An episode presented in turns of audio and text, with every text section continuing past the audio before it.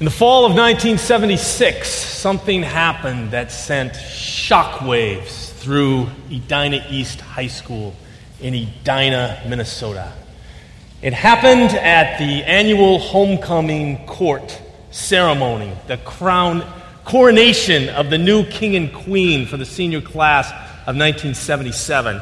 So you have to picture it here. There was nine guys on the homecoming court lined up this way nine girls on the homecoming court lined up this way.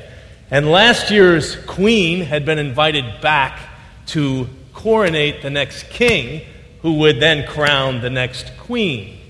So this queen came back and she had the crown in her hands and she walked back and forth among the guys. She faked here, she faked here, she faked putting it on Steve Pepper's head, and then she faked putting on Gordon Hampton's head, a clear favorite since they were captains of the hockey team.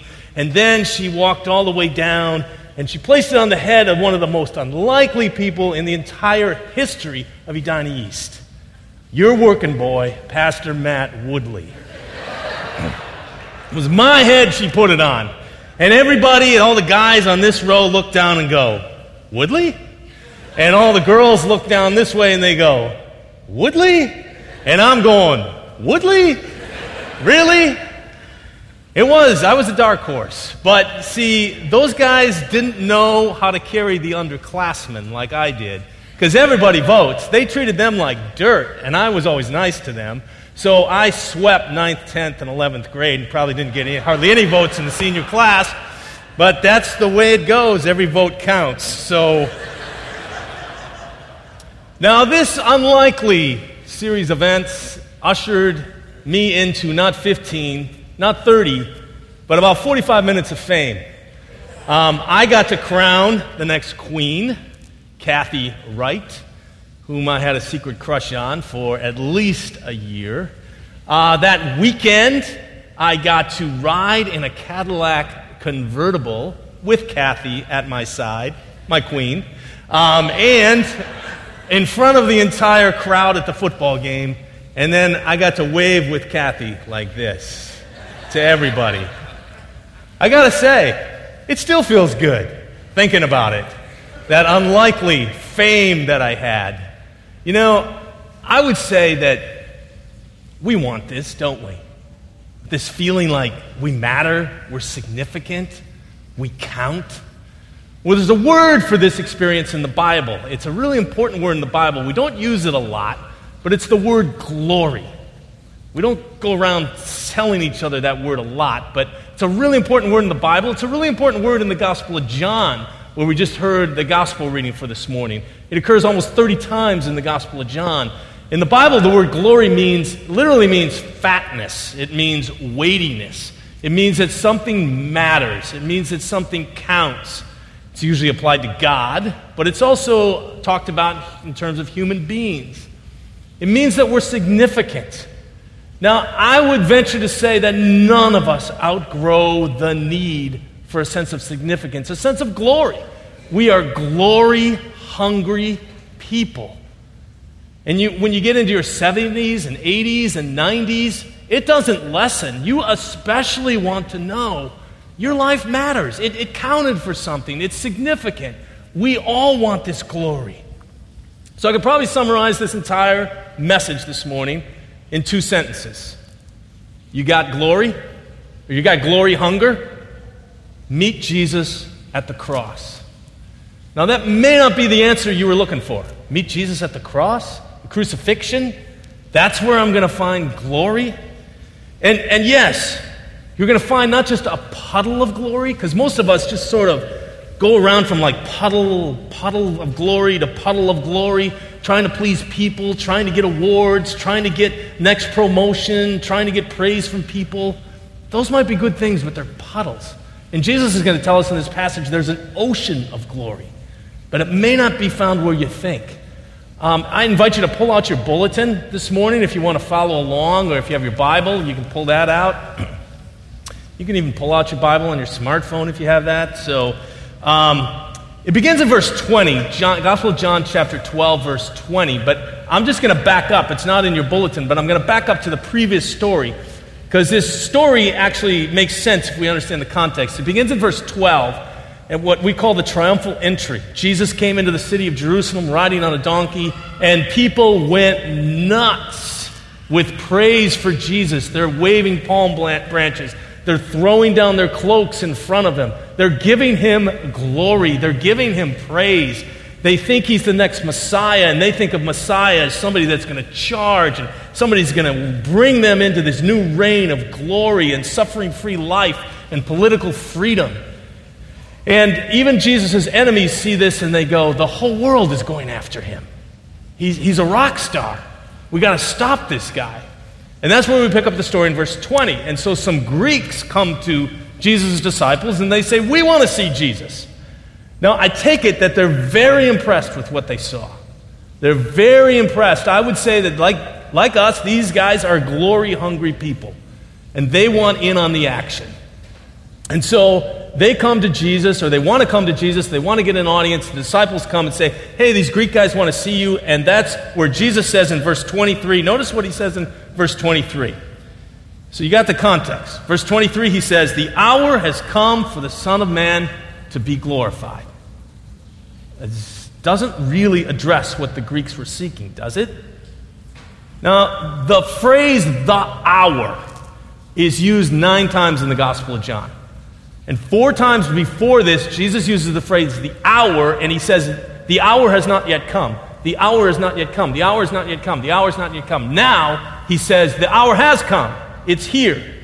And the hour, almost every time it's used in the Gospel of John, Jesus is referring to his death He's referring to the hour is the time I'm going to die on a cross. So he says, The hour has come for the Son of Man to be glorified. And then in verse 24, he goes on to say, Truly, truly, I say to you, unless a grain of wheat falls into the earth and dies, it remains alone. But if it dies, it bears much fruit. Now, a lot of times Christians read the Bible and they apply, apply that to themselves. But Jesus is saying, first of all, this applies to me. This is about me. This is about my life.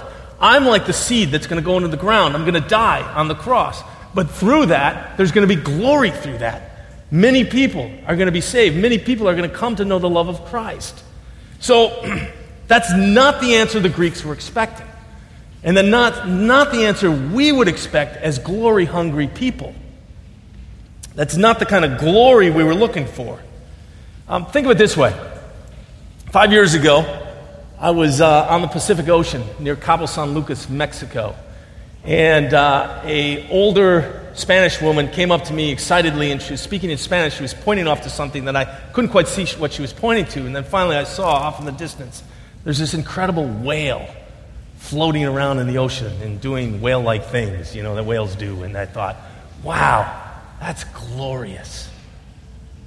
Last January, I was in Ireland with my brother, and uh, we went and visited the Cliffs of Moher on the west coast of Ireland.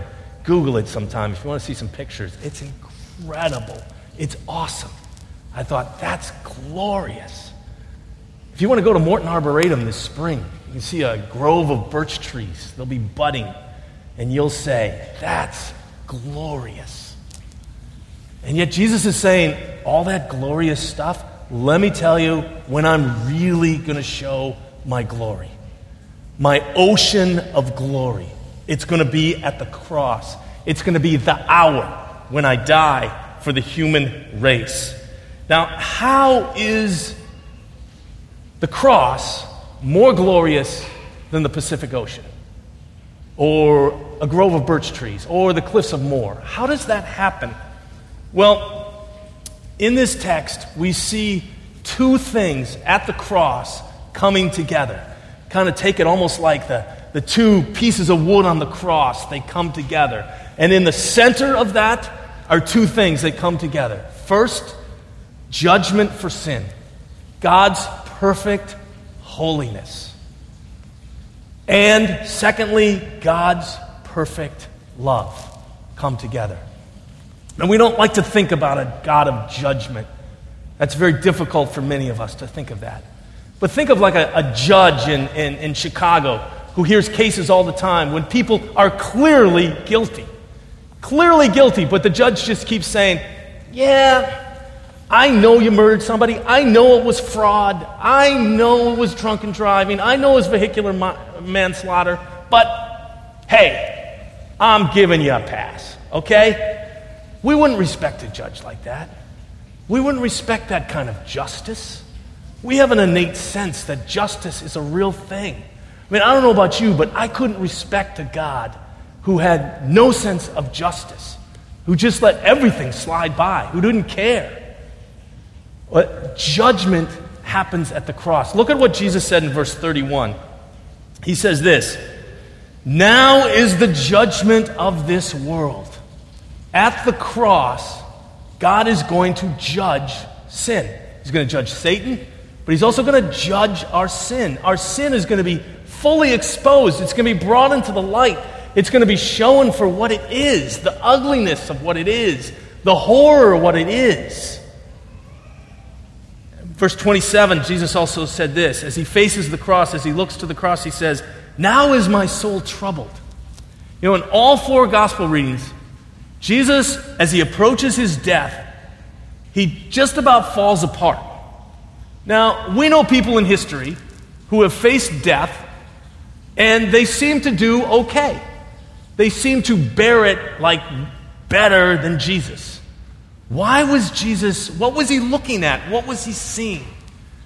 Well, he was seeing, first of all, the horror of our sin, all the sin of the human race, all the cruelty, all the malice, all the gossip, all the ugliness, all the ways we spurn and use God's good gifts and then fail to give thanks, all the ways that we use people, all the hatred, all the racism, all the prejudice all the violence, all of it.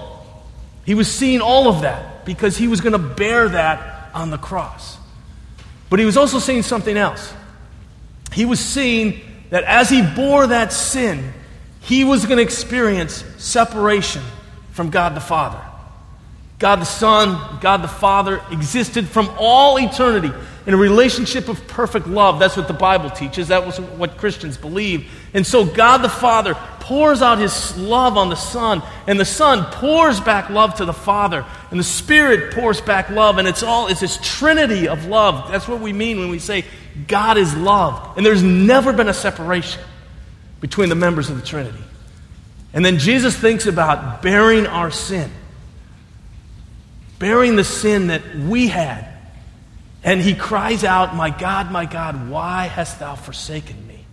He experiences separation from God the Father for the first time and the only time in all eternity. Now it's like this. If somebody comes up to me, if one of you comes up to me, maybe one of you I've never met before, and you say, It was a horrible sermon. I just didn't like that at all. I never want to speak to you again the rest of my life and then you stomp away. I would go, oh, that kind of hurt, but you know, I'm going to lunch, okay? If my four kids came to me en masse as a group and said, Dad, we hate you. We never want to have anything to do with you for the rest of our lives, okay? See you later, Dad. Sayonara. We're out of here. Now that would hurt. That would devastate me. And if I knew that meeting was coming, and that's the message that they were going to give, and I would be separated from them, I, I just, the horror. I don't know how I would deal with that. You see, the longer the love, the deeper the love, the greater the torment and pain when there's separation. And again, Jesus, God the Son, God the Father, together from all eternity, and Jesus is bearing our sin because as we just prayed, it was too heavy for us to bear. Did you hear that in the prayer of confession? It's too heavy for us to bear. Our sin is too heavy for us. So what happens? Jesus, God the Son, takes it. He takes it upon himself. He bears our sin. And he's separated from God the Father.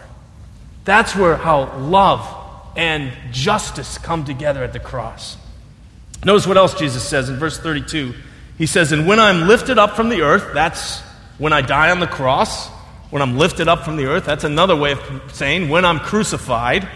When I'm lifted up from the earth, I will draw all people to myself. You know, the cross looks the opposite of glory. When a seed falls into the ground, it looks the opposite of glory. It's dying, it's getting buried, it's getting covered with dirt, it's going dark. It looks ugly, it looks like death, and it is death. And Jesus is saying, yet through that, something glorious is going to happen. I'm going to draw all people to myself. It's like, it's like a magnet, like one of those big, you know, horseshoe magnets. And just imagine the filings, the shavings, all being drawn to that magnet. Jesus is saying, My cross is going to have that kind of power. Does that mean everybody in the world is going to become a Christian and be saved? No, probably not. Otherwise, they wouldn't have crucified Jesus. But I think it's saying this that when we really understand what happened at the cross, when we really understand that our sin was exposed and judged and borne by Christ, when we really understand that we were loved in spite of all of our ugliness and sin, that we were still loved, that we were pursued, that we were accepted, that we were embraced, that we were chosen. When we really get that, it begins to melt our hearts and we are drawn to Him. If you're a follower of Jesus today, you are a follower of Jesus not because you accepted Jesus, although you did. You were drawn to Jesus because you were, or you, you became a Christian because you were drawn to him. You were drawn to him. You were drawn to him in baptism. You were drawn to him later in your life, and you keep being drawn to him. That's a Christian is somebody that keeps being drawn back to Jesus. Every time we celebrate the Eucharist, we're being drawn back to Jesus. If you're not a follower of Jesus today, and you think, man, I don't know about those Christians. They're always like trying to take over the country, and they're, they're uh, put a lot of pressure on me, and they're manipulative, and they've done the Crusades and all that kind of stuff. And yeah, yeah, Christians have done some bad things. But that's not the way of Jesus. So if that's ever happened to you on behalf of my little piece of the church, I apologize. Because Jesus says people have to be drawn to him, they have to be attracted to him. So fully, we are fully known and fully loved at the cross. Fully known, fully loved. Now, what difference does this make to us? Well, Jesus said there's a pattern in the cross that the life of Jesus is our life now as his followers. Notice verses 25 and 26. Jesus says, Whoever loves his life loses it, and whoever hates his life in this world will keep it for eternal life. Now, let's just look at that. What did Jesus mean? You got to hate your life. You're thinking, maybe you're thinking you're a Christian, you're not a follower of Jesus, and you go, I don't hate my life. I mean, I have problems, but I don't hate my life. So, in order to be a really good Christian, I have to walk around and go, I really hate my life. Hey, good, you're growing closer to Jesus. Good. Is that what that means? Well, it could mean two things. This is where just careful study of the Bible really helps, you know. First of all, Jesus was a Hebrew. He was a Jew. Sometimes Jews talk this way. Sometimes they still talk this way. It's called hyperbole. It's called something to get your attention. You got to hate your life means you really have to distance yourself from that old way of life that before you met Christ. Another thing Jesus could have meant was there's two ways that the word uh, world is used in the Gospel of John. One is the good world, God so loved the world, and the other is the bad world, the world that's in rebellion against God, the other centered, self seeking, um, dog eat dog, just look out for yourself kind of world that we all seem to just so easily slip into. Jesus is saying, your life in that world, you got to hate that life. You want to hate it to get rid of it because you're hungry for something better. You're hungry for true glory. And then Jesus goes on to say in verse 26, he says, If anyone serves me, he must follow me. And where I am, there will my servant be also. If anyone serves me, the Father will honor him. Now, that is an amazing promise. I don't know if you got that. Because we think of worship is all about us honoring God, right? Which it is. But somehow, in this life of the triune God, there's mutual honoring going on. And that honoring spills out to us. We praise God, we honor Him, but God the Father, when we come to Christ, when we follow Him, He honors us. Which is another way, I think, of saying that God gives us glory. He gives us the glory. He gives it to us not because our lives are so perfect or we've achieved it, He gives it to us as a gift. He gives us His glory. Now, how do we get this glory? How do we get this into our lives? You know, I talked about the puddles, how we, most of us just have like little puddles of glory. And Jesus offers us an ocean of glory. How do we get it? Well, if you've been traveling with us at Church of the Resurrection, if you haven't been, I'll tell you where we've been. We start every Lenten season with Ash Wednesday, and every Lenten season we get ashes on our forehead. And as the ashes are placed on our forehead, we hear these words Repent and believe the gospel. It's part of our yearly cycle as people at Church of the Resurrection, part of our journey with Jesus. We hear the words repent and believe the gospel. So, in this sort of what we're talking about here, what does it mean to repent? Well, repent means we identify those things in our life that we are trying to go to over and over and over again in order to get glory. They're the little puddles that we go to over and over again. So, for some people, it could be work. So, people work themselves to death. I heard a doctor in Boston. She wrote an article in Boston Globe 2013. She said she's seen this new sickness that she calls it. And all these people that are stressed out and they got all kinds of weird pains and all kinds of issues. And, and she said, You know what the issue is? Busyness. People are just like working themselves to death. Why? Because we're trying to get glory. So it could be work, or it could be an ability we have. Maybe it's an intellectual ability, or a musical ability, or an athletic ability. And we say, that's going to give me glory. Or maybe it's our, our spouse. You know, some marriages have a glory problem, they have a glory issue. It's like, you have to give me glory. You have to give me the glory that I'm hungry for. For some people, if you're single, the culture around you is telling you that, you know, if you're single, you are consigned to a life of unfulfillment and emptiness and unhappiness for the rest of your life. Good luck. Hope you enjoy it. Or find that special person that can give you glory. Well, you know, that's not a Christian view of singleness and celibacy.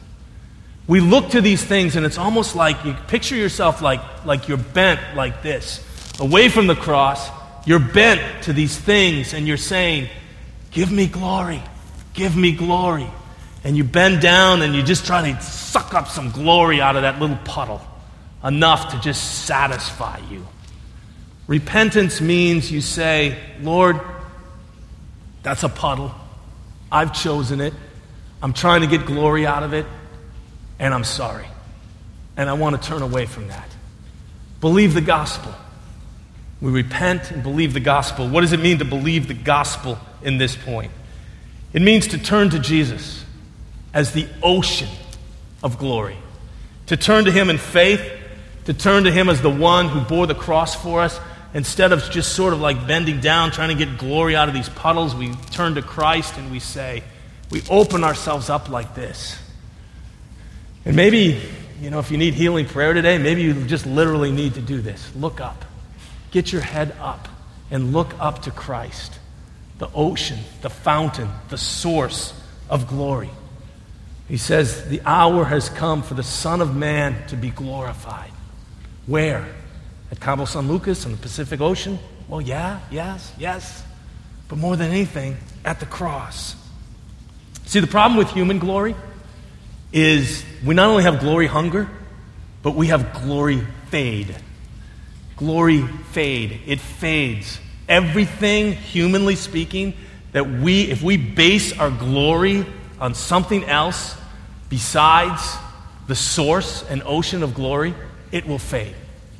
So you base it on worse work, it's going to fade. You base it on your intellectual abilities, it's going to fade. You base it on your beauty or your good looks or your athletic abilities, that's going to fade. I read an uh, interview recently with Madonna, this a couple weeks ago in the New York Times. She said, basically, everybody thinks I have such a great life. Everybody thinks I've made it. But she said, most of the time, I feel like a gerbil on a wheel. Just got to keep cranking it out. Got to keep working. Now, I use Madonna. I'm not criticizing her. I'm saying that's like all of us. That's the way we live. if we don't center our lives in the gospel of Jesus Christ. We're like the gerbil on the wheel, trying to please people, trying to get it done, trying to perform, trying to be perfect. And the gospel says, no, you can't do that. It's a free gift. You see, eventually all of those things we base our glory on, they're going to fade, and then we're going to feel insignificant, we're going to feel weightless, we're going to feel bitter, we're going to feel cynical, and we're going to grow old, and growing old is going to be horrible because our glory is fading. But the follower of Christ says this. We can say this. We don't always say this, but we can say this. And it's true. We can say, You can take my job away. I still have an ocean of glory in the cross of Christ. You can take my money away, and I still have an ocean of glory. You can take my health away, I still have an ocean of glory. You can take my retirement fund away, I still have an ocean of glory. You can take human praise away from me, and I still have an ocean of glory. You can take, you can serve in little ways that nobody notices, and I know some of you are doing this. You're serving people, you're serving the lost, you're serving the poor, you're serving the marginalized, you're serving your family. You're serving in some really difficult situations and you're being faithful, and you don't get a lot of praise for it sometimes, but you can say, I got an ocean of glory. It's found in the cross of Christ. So, glory hungry people like us, don't be too easily pleased. Don't settle for puddles. Don't settle for puddles. When Jesus offers you the ocean, take the ocean. Amen.